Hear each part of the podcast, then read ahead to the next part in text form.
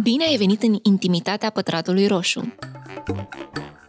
Pe treaba asta de, de a fi părinte și a te raporta la copii, eu nu, eu nu recomand absolut nimic. Pentru că nu cred că există o rețetă perfectă și fiecare face fix cum simte. Vocea pe care tocmai ai auzit-o este a lui Ciprian, jurnalist, voiceover și mai nou tatăl unei fetițe de 9 luni. Momentan se află în concediu de creștere a copilului și ne-a vorbit despre toate schimbările de care s-a lovit de când a devenit tată. Înainte să înregistrăm, ai zis că vrei să ții pas cu generația viitoare. Da. Și mai ești și tată. Mm-hmm. Ești încrezător că o să ții pasul? Băi, eu așa zic. Păi și cum te pregătești?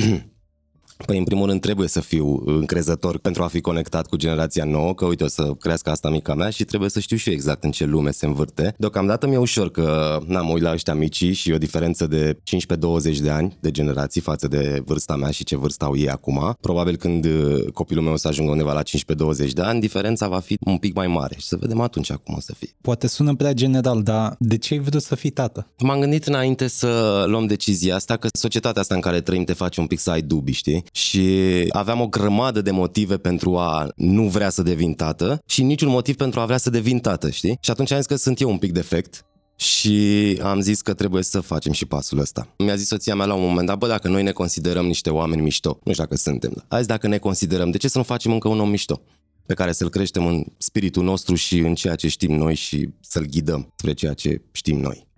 Și de ce crezi tu că unii oameni nu vor copii? Că chiar nu vor sau e așa să se încadreze într-un trend al societății? A zice că sunt mulți oameni care vor copii să bifeze chestia asta, știi? Și atunci mi se pare un lucru greșit. Motivul pentru care unii oameni nu vor copii poate ține de multe aspecte. Mă gândesc, poate cel financiar, habar n-am. Pe asta cu banii și cu financiarul depinde pe cine întreb, că dacă exact. o întreb pe bunica mea o să-mi zică se găsește. Că a crescut 11 copii și nu, nu e niciun fel de problemă, știu să găsească. Da, ce sigur, mânca da. unul, mânca și celălalt. Cu niște aspecte așa chestionabile, dar până la urmă cresc într-o formă sau alta. Și uite, de-aia trecem direct la o întrebare de la un ascultător. Cum ai reacționat când ai aflat că o să fii tată. M-am bucurat foarte tare. La noi de când uh, am decis să facem pasul ăsta s-a întâmplat destul de repede, adică neașteptat de repede și am zis, wow, da, tare și uh, m-am bucurat, m-am bucurat foarte tare, am avut emoții în ziua respectivă, m-au luat un pic de transpirație așa și apoi am lăsat-o un pic mai moale.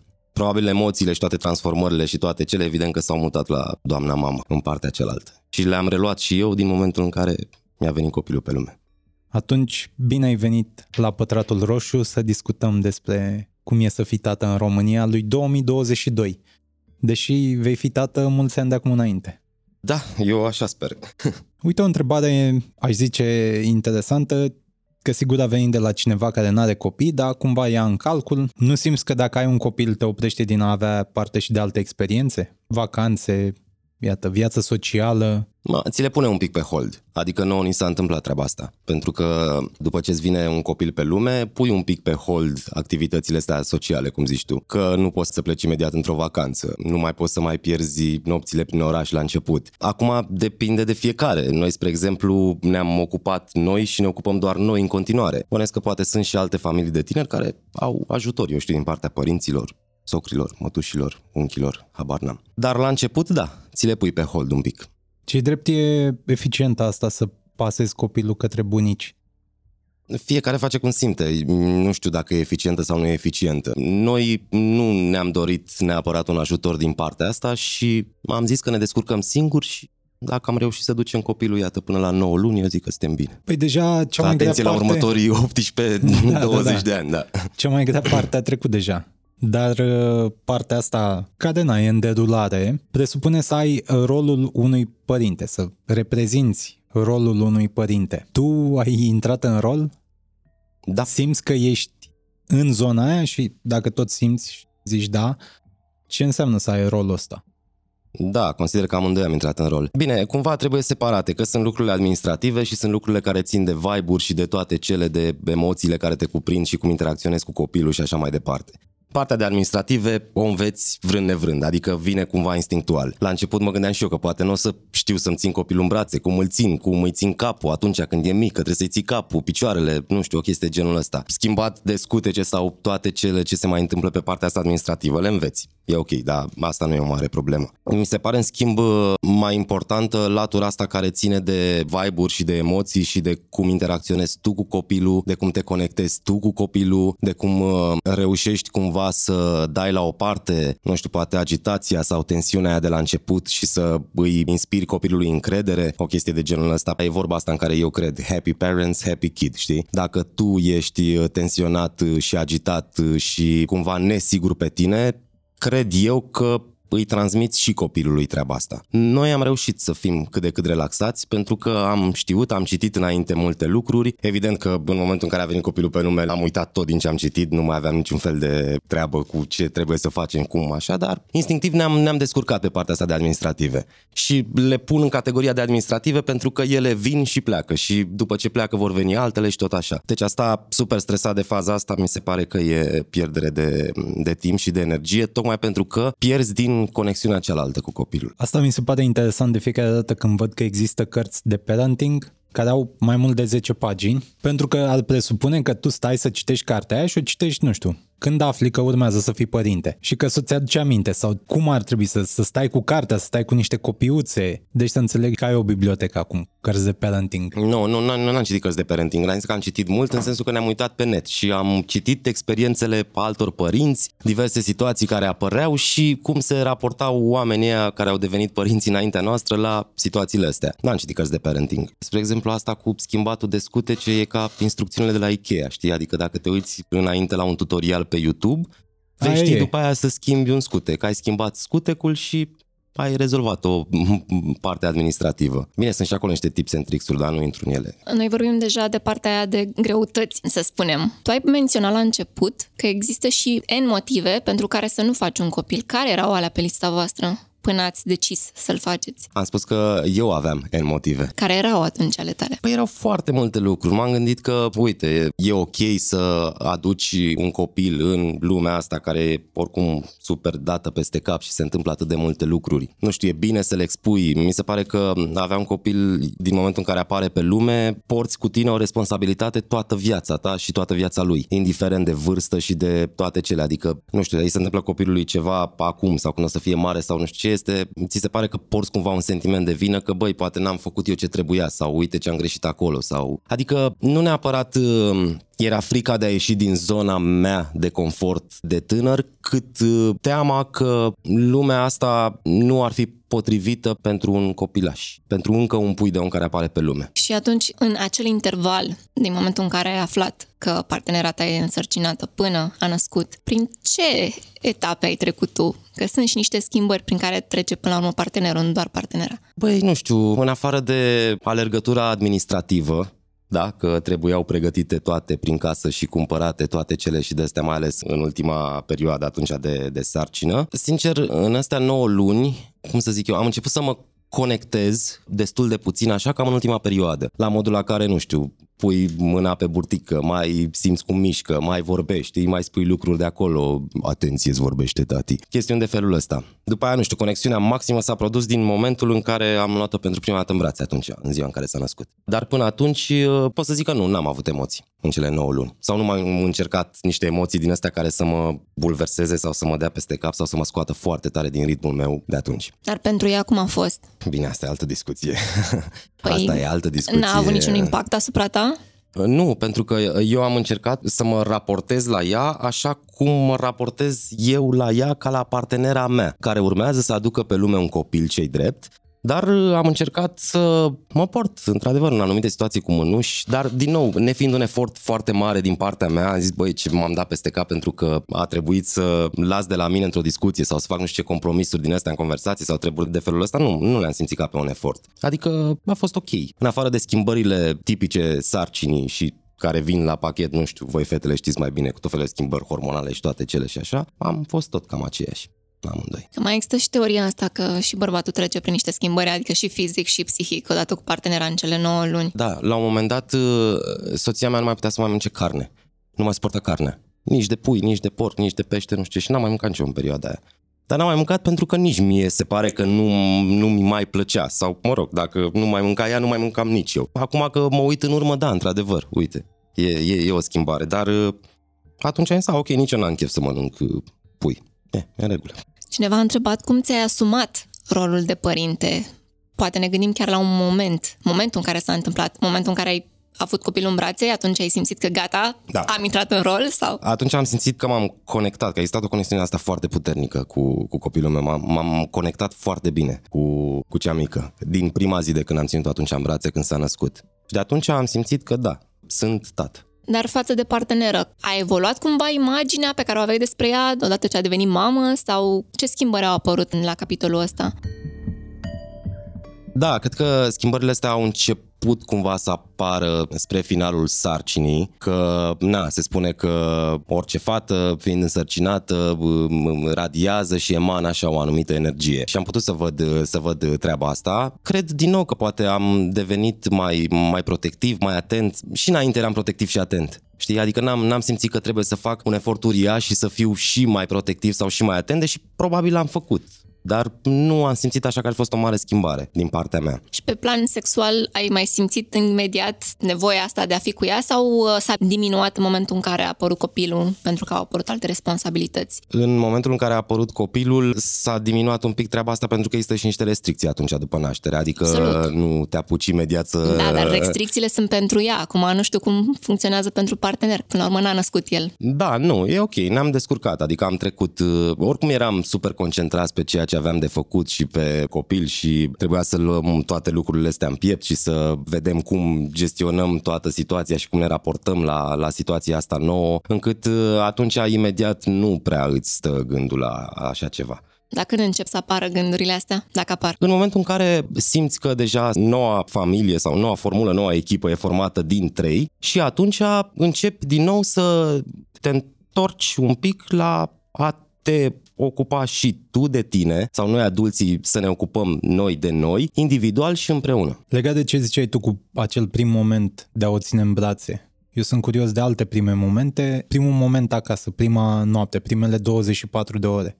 Haos total. Primează atât de mult teama că greșești? Da, e haos total, deci atunci știi că îți spuneam că am citit multe lucruri și că trebuie să ne pregătim, să cumpărăm toate cele, să fim super pregătiți, dar în momentul în care am ajuns cu copilul acasă, am constatat că suntem haosați total că nu mai știm absolut nimic. În primul rând că nici n-am dormit uh, noaptea aia, că e faza asta că stai lângă copil să vezi. Respiră, e ok, s-a dat de pe parte, a regurgitat, n-a regurgitat, uh, respiră. Deci asta e, asta e toată faza. Respiră copilul, e ok, nu știu ce. Și atunci, în prima noapte, da, n-am dormit deloc. Și ulterior au venit uh, părinții pe la noi, bunicii copilului și ne-au văzut că eram zombie total și a zis, băi, nu, nu, nu așa, un pas în spate, când doarme copilul, dormiți și voi, nu puteți să stați așa după copil și da, ne-am dat seama și după câteva zile ne-am intrat în ritm.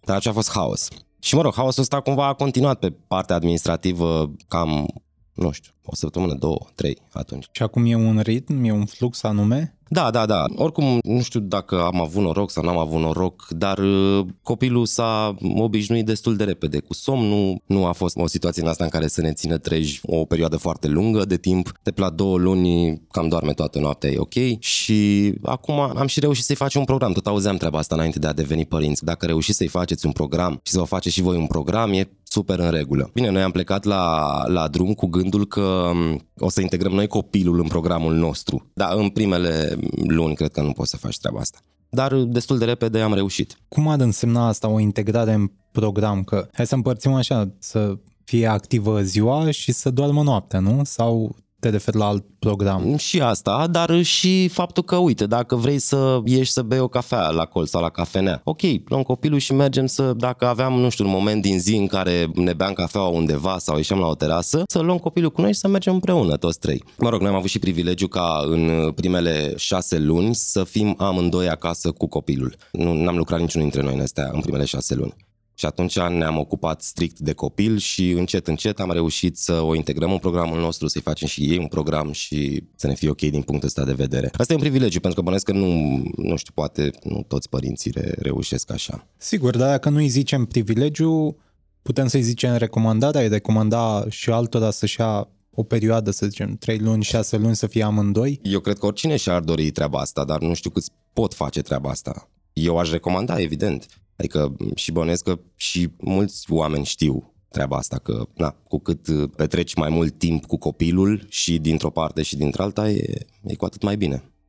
Nu știu în ce măsură e posibil pentru fiecare. Da. Cum a fost să afli că e fată? Noi uh, aveam niște glume că o să fie băiat, soția cea că o să fie băiat, nu știu, dar eu în adâncul sufletului meu îmi doream să fie fetiță. După aia am trecut, uh, au fost așa niște glume, niște inside jokes mai mult, pentru că nu e atât de relevantă treaba asta în momentul în care afli că ai un copil, ai un copil punct, știi, că o să fie fată, că o să fie băiat, da, tu probabil mă întrebi acum dacă mă pregătesc să stau cu pușca după ușă când o să se facă adolescentă. Dar uh, sunt cam mari prețurile acum. Glumesc, evident, nu. Dar de ce îți doreai fată? Nu știu. Am încercat și eu să-mi dau seama. Se spune că tații se conectează mult mai bine cu fetele și așa. Nu știu pentru că era o chestie foarte înăuntru meu așa, știi? Că nu puteam să zic că îmi doresc fată, îmi doresc fată și după aia dacă era băiat ziceam, ba, eu îmi doream fată, nu se poate, plec de acasă, mă să iau pâine, vin peste 20 de ani. Nu, știi, adică era o chestie înăuntru meu așa. Dar ce te sperie la ideea că tu ai fată? Nu e nimic pe acolo? Nu mă sperie, mă, nimic. Am glumit cu faza asta cu arma, nu mă sperie nimic. Sper să fie un om bun și să își urmeze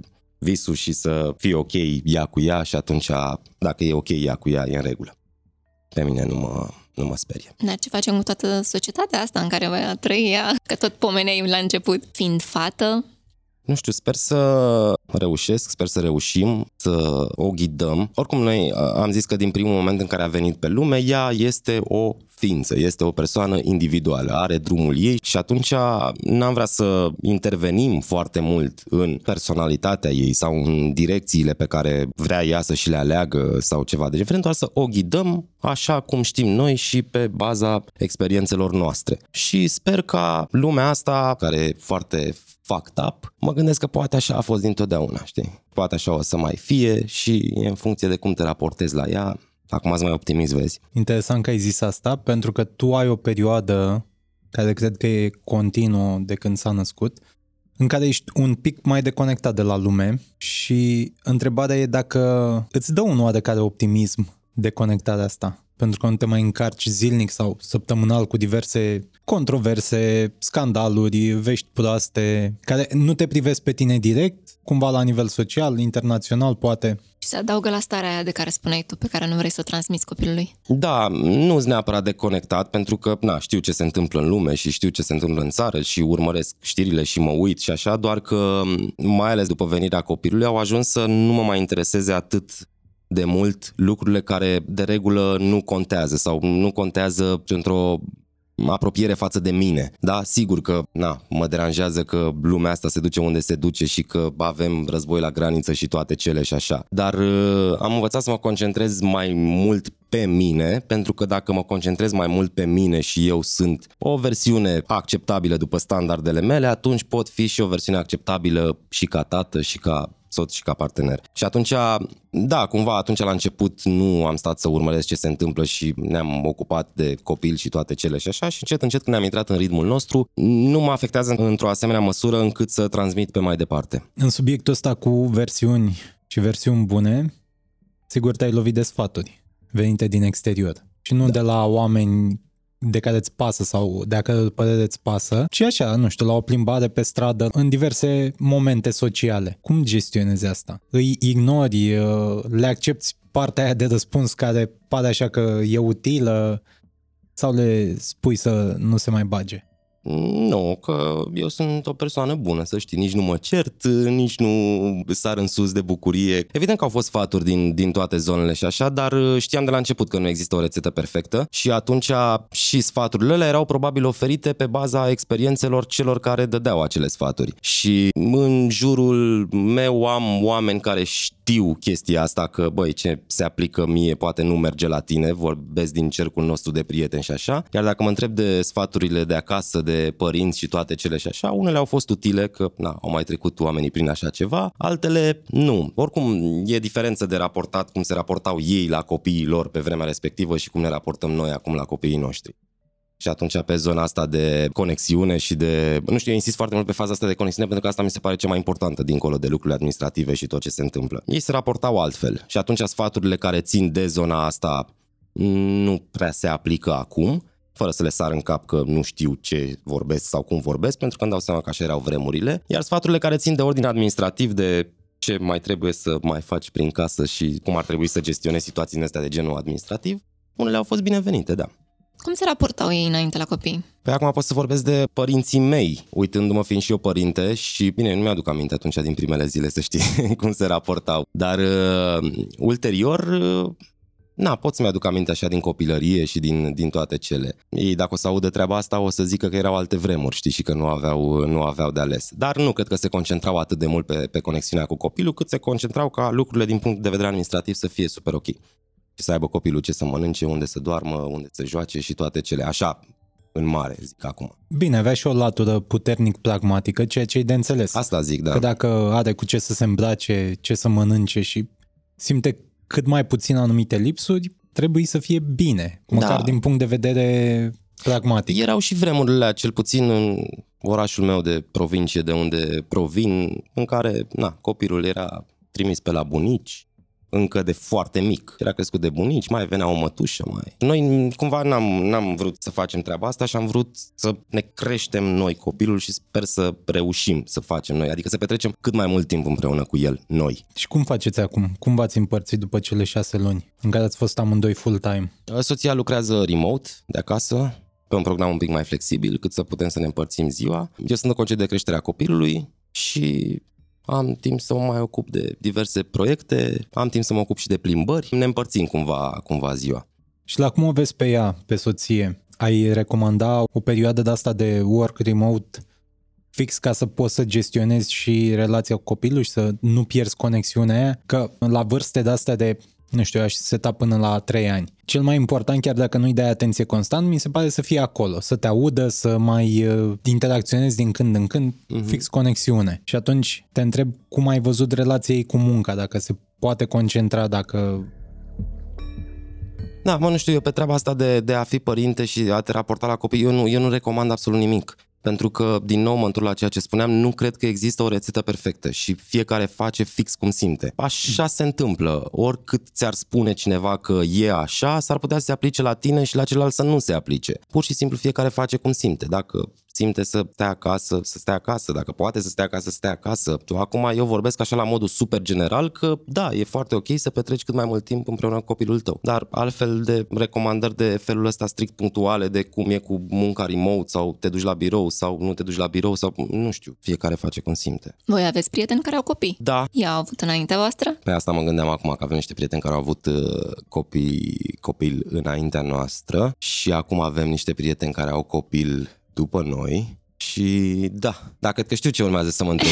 Dacă a influențat cumva treaba asta. Da, pe uite că ne întoarcem la întrebarea lui Răzvan cu, cu sfaturile și așa. Da, i-am observat și pe prietenii ăștia noștri care au avut copil înaintea noastră, cum s-au raportat ei și cum s-a întâmplat și aveam, aveam cumva întrebări, băi, dar și cum așa, din asta de un administrativ și nu numai. Cumva și ei ne-au zis că, băi, uite, așa e la noi și așa a fost la noi. Acum vedeți și voi cum o să fie la voi, habar n-avem, nu știu cum o să se întâmple și ce o să se întâmple. Da, în unele situații ne-au speriat, în unele situații ne-au încurajat. De ce ce au spus? Ne v-au speriat? Păi nu știu, poate, na, parte din experiențele lor uh, nu au fost uh, chiar atât de smooth și de liniștite, știi? Și atunci am zis că, vai, ce ne așteaptă și pe noi, știi? Și nu s-a întâmplat așa. Sau parte din experiențele lor plăcute, hai să vedeți ce mișto e când o se întâmple aia. Poate la noi n-a fost așa la momentul respectiv. Tot așa. Tu ești un caz special, pot să zic eu asta, măcar pentru că ești în concediu de creșterea copilului și ești bărbat, ești tată. Zic asta în contextul în care cineva a întrebat, crezi că tații sunt părinți secundari și că e normal ca mama să pună pe pauză 2 ani din cariera ei? Pentru că de regulă mama se întâmplă să-și ia Bă, acest nu cred concediu. că mai poți să mai spui asta în 2022. Păi, în primul rând, nu cred că există părinți secundari și părinți principali.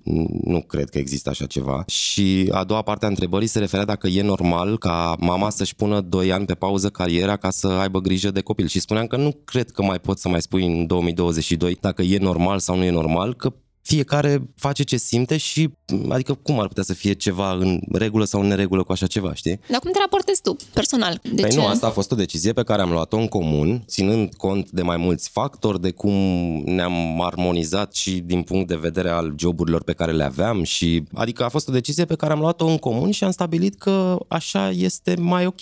Nu, nu e greșit sub nicio formă să stea mama sau să stea tata sau nu cred că contează. La noi așa s-a nimerit și așa a fost mai ok pentru noi. Și ce comentarii au venit din exterior? Mereu apar aceste comentarii despre a, cum ți tu, mai bine du-te și tu și stai că trebuie să aduci bani în casă.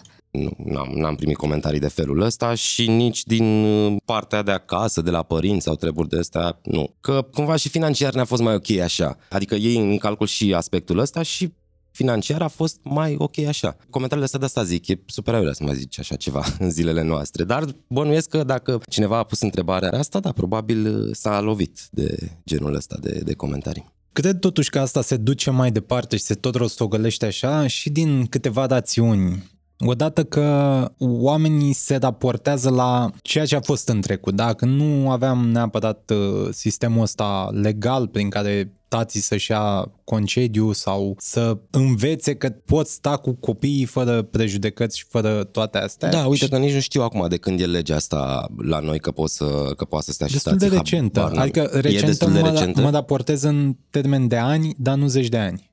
Asta cu certitudine. Și a doua chestie că pe ce cred că se mizează foarte mult și de unde cam care e baza prejudecăților în zona asta e că există această relație foarte puternică între copil și mamă. Cumva firesc pentru că el poartă primele 9 luni.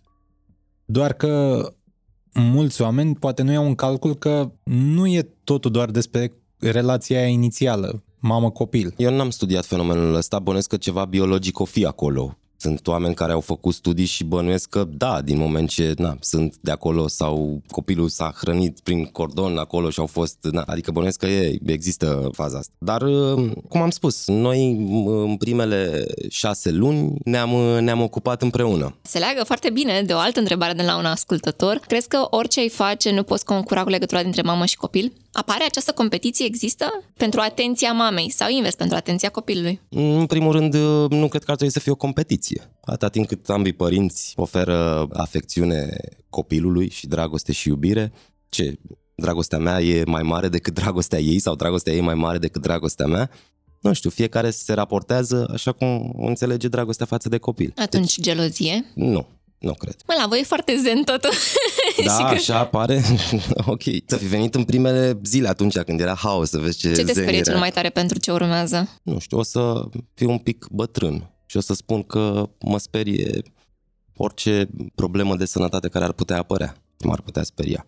Deci dacă copilul e sănătos, eu sunt fericit. Băi, mai încolo cred că nu știu dacă m-ar speria, că din nou este un om, este o, o persoană individuală și trebuie să-și găsească drumul și noi putem fi acolo să o ghidăm, să-i dăm sfaturile pe care le considerăm noi că ar fi utile în diverse momente ale vieții, m-ar speria să nu se regăsească. Dar nu vreau să par foarte mistic și filozofic. Cred că sunt oameni care nu se regăsesc ei pe ei cam toată viața și nu mi-ar plăcea să nu se regăsească. Pentru că dacă nu s-ar regăsi, nu zic că există o vârstă până la care trebuie să te regăsești sau ceva de genul. Dar um, m-ar speria să nu se regăsească. Tu te-ai regăsit? Eu așa zic. Da, sunt convins că viața îmi va mai oferi multe surprize de aici încolo. Hai să mergem pe un scenariu din asta. Nu avem ce să facem, că așa. încă e mică. Dacă descoperi că e queer, te-ai gândit și la scenariul ăsta? Cum ai gestiona, având în vedere că totuși locuim în România? Din nou, dacă ea este fericită cu ea, cum aș putea eu să mă opun? Pe bune. Nu, n-am niciun fel de problemă. De. Dacă ea este fericită așa, cu ea, pentru că există situația în care să dorească să acopere niște minusuri sau să găsească niște soluții la niște probleme care nu ar trebui rezolvate în acest fel. Și nu mă refer acum doar la scenariul ăsta. Mă refer în general în viață, să crezi că ai o problemă și să îți oferi o soluție greșită pentru că tu nu ai identificat cauza greșită. Luăm un copil de 15 ani care consideră că nu s-a integrat în societate sau că nu e plăcut de oameni, că nu-și găsește locul pur și simplu și crede că, dintr-o formă de teribilism probabil care apare inevitabil, adică asta nu ai ce să faci și n-am trecut prin asta, ar trebui să fie într-un anume fel pentru a rezolva această problemă, să fie parte dintr-un grup sau să fie plăcut respectivul adolescent de un grup, de o gașcă. Și atunci el se comportă într-un anume fel în care nu-l simte dar își pune o mască de felul ăsta sau își ia un uh, costum din ăsta de personalitate pentru a fi parte din acea gașcă sau parte din acel grup. Și atunci, pe termen lung, nu îi va fi bine, pentru că nu aia este soluția la problema pe care a identificat-o el. Și eu aș veni aici și aș completa cu ideea că, bazându-mă pe invitații pe care am avut și informațiile pe care le-am luat de la ei, ce spui tu acolo, acel scenariu al tău, ar fi influențat foarte mult de relația pe care copilul respectiv a avut-o cu părinții până la vârsta respectivă și felul în care au susținut-o sau n-au susținut-o sau, mă rog, feedback-ul pe care l-au oferit părinții constant acelui copil. Mm-hmm. Se poate, da. Se și poate. mai degrabă, dacă veți continua pe ideea asta să o susține și așa mai departe, mă gândesc că o să fie ok. Probabil reduc foarte așa abrupt, dar uh, cred că întrebarea simplă e ești fericit, copilule? Și dacă zice da, atunci nu cred că mai ai nimic de comentat. Pe buzele tuturor, într-o formă sau alta, e povestea asta cu educația sexuală. Uh-huh. Și noi am avut uh, o invitată care ne-a spus cum uh, încearcă să învețe pe părinți să pronunțe cuvinte precum penis, vagin, vulvă, pentru că încă sunt blocați la nivelul piersicuță și alți termeni de genul acesta. Din cauza educației pe care au primit-o sau nu, rușinii care s-a acumulat în timp. V-ați făcut cumva un plan pe viitor pentru că va începe să se dezvolte. Cum să abordați temele de genul ăsta, cum să se cunoască pe sine? Nu m-am gândit, uh, nu ne-am gândit de pe acum la, la faza asta. Sunt convins că va interveni. Habar n-am, nu știu când intervine la copii sau când ar trebui să le vorbești copiilor despre treaba asta. De mici? De super mici? De mici, cam cât ce înseamnă A, de în mici? momentul în care încep să perceapă cuvintele, să înțeleagă ce le spui, Aha, adică, pe mama la 2-3 ta... ani, acolo. Da, și să Aha. încep să-i înveți. Asta e mânuța ta, asta e piciorul tău, asta e, asta e capul și mai departe, toate părțile corpului, Mhm. până le învață și să înveți consimțământul. Faptul că nimeni nu are voie să atingă Mhm. zona aia și să vină la părinți. Da, uite, interesant. Nu știu, nu ne-am gândit. Nu ne-am gândit că încă n-am ajuns acolo. Recomandăm episodul atunci cu Andrada Lupșe. Uite, o să ascult, da, chiar o să ascult. Revenind la chestii prin care ați mai trecut și prin care mai treceți în perioada asta, există o deprindere așa, o prejudecată, o trecem și pe asta la prejudecăți, că odată ce devii părinte, te treci tu în plan secundar, legat și de întrebarea cu părinți secundari. Părinții trec pe un plan secundar. Acum, întrebarea poate să aibă și un răspuns scurt și unul lung și vedem ce zici tu. Simți că există această ierarhie sau simți că uneori trebuie să renunți la anumite lucruri ale tale și în special timp ca să fie copilul mai bine, să aibă parte de mai multă atenție. Da, cumva eu cred că am o părere care ar putea suna un pic nepopular luată așa la prima mână, în sensul că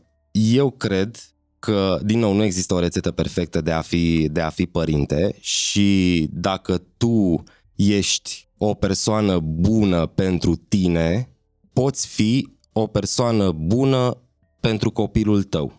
Asta înseamnă că lista compromisurilor pe care oricum le faci în anumite momente, că spuneai tu de timp, să-ți rupi din timpul tău. Logică îți rup din timpul tău. De ce puțin asta mi se întâmplă mie. Dacă eu mă duc și mă plimb prin parc cu copilul meu două sau trei ore, mie nu mi se pare că mă rup din timpul meu. Mi se pare că nu există ceva mai prețios față de situația asta particulară de a mă plimba prin parc cu copilul meu, ce aș fi putut să fac în astea două, trei ore.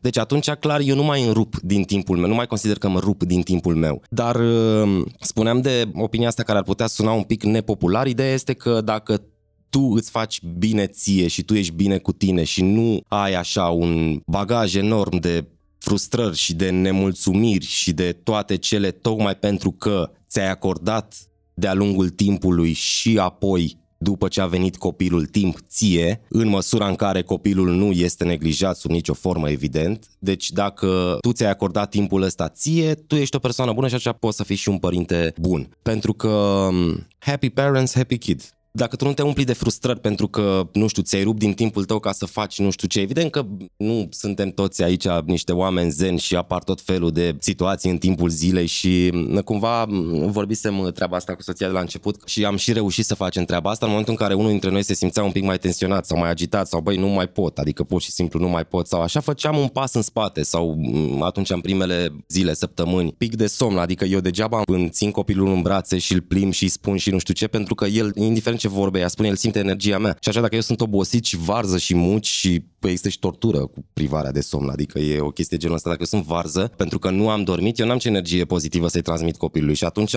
ne-am organizat de așa natură încât dacă ajungem într-o situație de genul ăsta în care ne simțim foarte uh, rău, că e vorba de somn, că e vorba de diverse treburi administrative, unul dintre noi a făcut un pas în spate și s-a ocupat celălalt mai mult, adică așa am, uh, am gestionat atunci la început. Copiii te simt uh, foarte repede Și încă de la început, cred eu. Adică te simt, pur și simplu te simt. Poți să-i spui foarte multe cuvinte frumoase sau poți să-i cânti nu știu ce fel de lucruri. Dacă tu în interiorul tău ești tensionat și frustrat și supărat și nervos, chestia aia o să se transmită. Și ce faci dacă ajungeți în punctul în care chiar amândoi o să fiți frustrați, supărați? Atunci o să fie mai greu de gestionat, dar cumva noi și înainte de copil nu prea am fost amândoi fix pe fix pe lucrurile astea și la certurile din astea și micile șicane și da, conversații din astea mai tensionate. Cumva unul a făcut un pas în spate pentru că n-am fost niciodată amândoi cam în același timp fix pe fix extrem de nervoși și supărați unul pe altul. Pe măsură ce am discutat aici, eu am extras un răspuns pentru mine. Și el sună cam așa, că auzim povești horror de ce înseamnă să fii părinte, pentru că oamenii se poartă cu copiii ca cu niște proiecte. Le-ai făcut și atunci trebuie să bifezi niște guidelines ca să-ți iasă un copil, habar n-am, educat, împlinit spiritual și toate astea, uitând că un copil nu e un proiect, e un om și atunci nu o să iasă cum vrei, că n-are cum să iasă, o să își dezvolte o personalitate a lui și în egală măsură își fac griji, foarte multe griji. Da. Că nu iese cum ar trebui sau că nu o să fie cum ar trebui. Eu nu dau sfaturi și nu fac recomandări de niciun fel pe, pe zona asta de copii sau părinți sau așa, dar eu cred că trebuie să te raportezi la un copil ca la o persoană care are propriul drum, cu riscul de a mă repeta. Copilul trebuie să fie fericit, oamenii în general trebuie să fie fericiți. Și în nota asta pozitivă, mulțumim că ai venit. Mulțumesc pentru invitație. Și mai lăsăm uh, un gând de final să facă copii oricine vrea, doar să nu se poarte după aia ca niște oameni care vrea să iasă din treaba aia, ca dintr-un proiect la care să renunțe pe parcurs. Altfel, sper să ne revedem uh, în uh, mai puțin de șapte ani, să ne zici cum au fost primii șapte ani de acasă. Da, o să fie, o să fie o discuție interesantă. Mulțumesc pentru invitație încă o dată. Mi-a plăcut la voi. Podcastul Pătratul Roșu este realizat de Dana Alecu și Răzvan Băltărețu. Găsești toate episoadele pe Spotify, Apple Podcasts, YouTube și orice platformă de podcasting preferi. Totodată, nu uita să ne urmărești pe Instagram și Facebook ca să afli care vor fi următorii noștri invitați și să ne spui ce ai vrea să știi de la ei.